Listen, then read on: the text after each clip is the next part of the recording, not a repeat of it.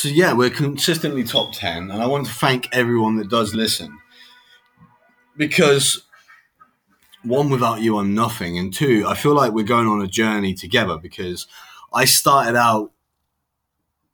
Uh, uh, I couldn't even write when I started out, to be honest. But no, uh, when I first started putting stuff online, I was very egocentric and I was all about myself.